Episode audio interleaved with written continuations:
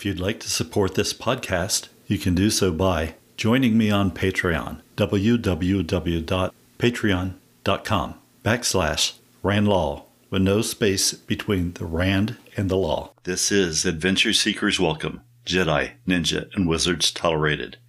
I'm your host, Rand Law, the author of the Mystic Dreamwalker series.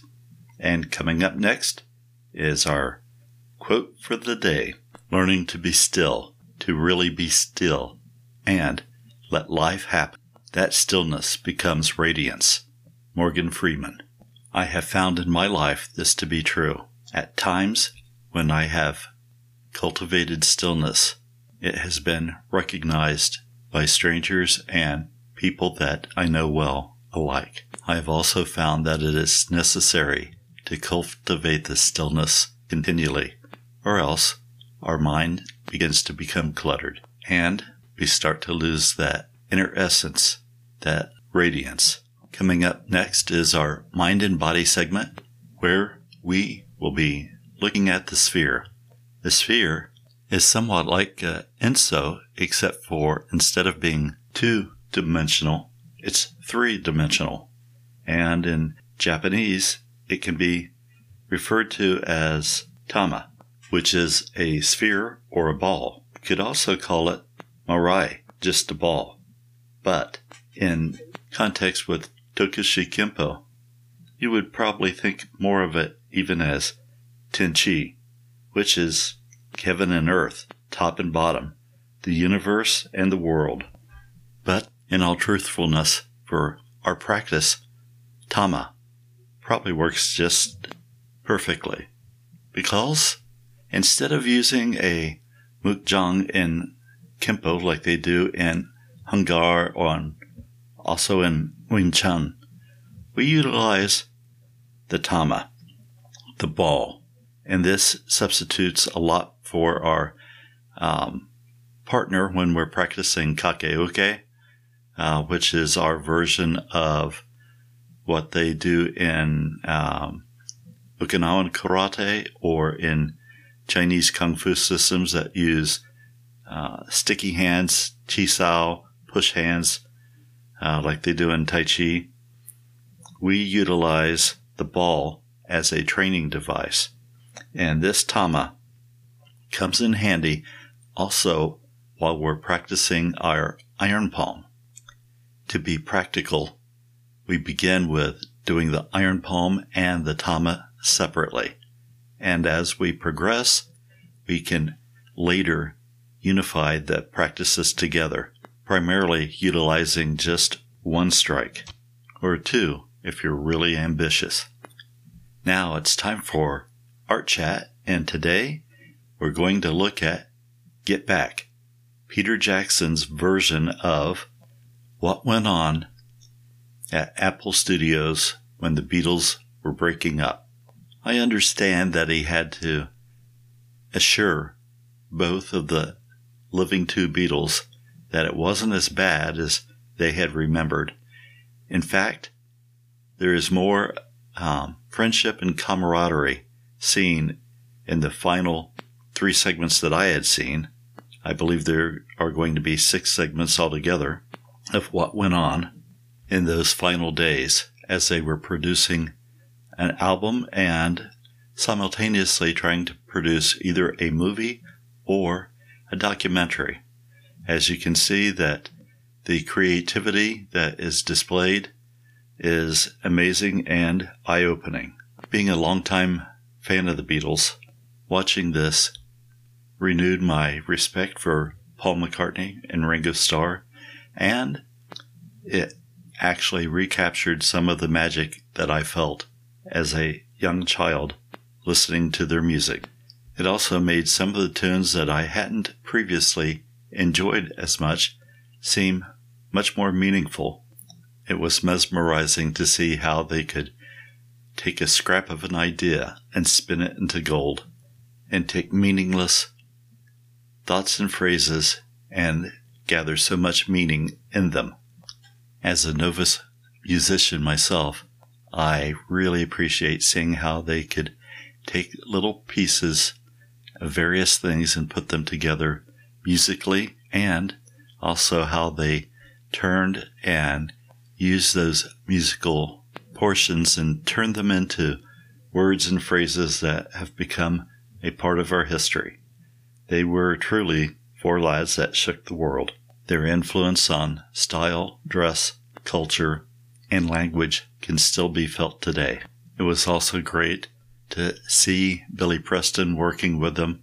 I have been a fan of Billy Preston for a long time and hearing more about his background and, of course, hearing about Eric Clapton being mentioned often was just icing on the cake.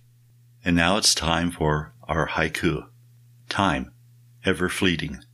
Moments seem to linger on, always passing by, which brings us to the portion of our show that we refer to as Did You Know?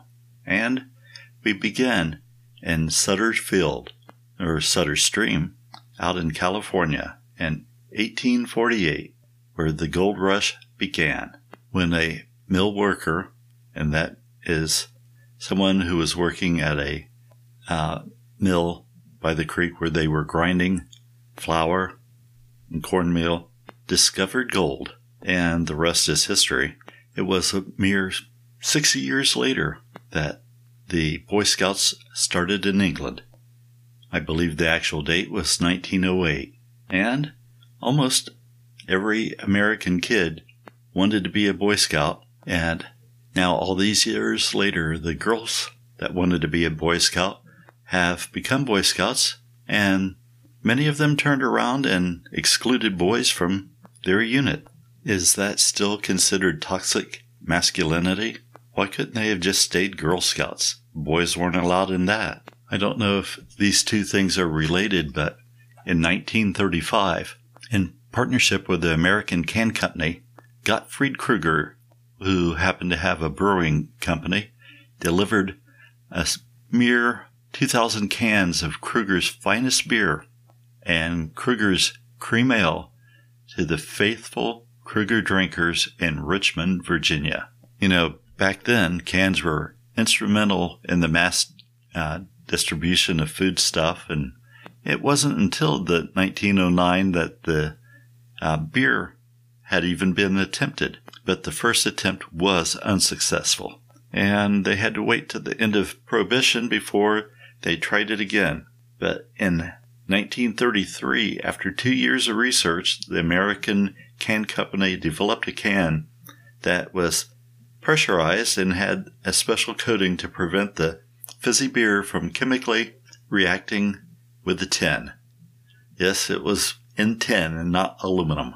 The concept of canned beer provided to be a hard sell, but Krueger overcame it and began to sell canned beer in the United States, and the response was overwhelming. In a quarter of a year, Krueger's canned beer was eating the market share of the big three national breweries, Anheuser-Busch, Pabst, and Schlitz. And the competitors soon followed after his example, and by the end of 1935, over 200 million cans had been produced and sold. That's a lot of beer. And cans, unlike bottles, didn't require a deposit at the time, although later on that did change in some states. Cans were easier to stack and more durable. You know, a lot less busted bottles of beer on the wall. And their popularity continued to grow because cans kept out light and keeping the light out actually made the beer better. Now, today, uh, they're said to be like $20 billion in the U.S. beer industry not all of it uh, comes from the big national brewers recently. Renewed interest in canning for microbreweries and high end beer sellers have started to uh, gain a little traction. Then, in 1965, Winston Churchill dies at the age of 90. The famed leader of England who kept everybody going during World War II, also known for his art and his writing of history passed away. Now, when I was in school in 1972, uh, I can recall the time when the Japanese serviceman was found in Guam on a 200 square mile island. It was a U.S. possession at the time.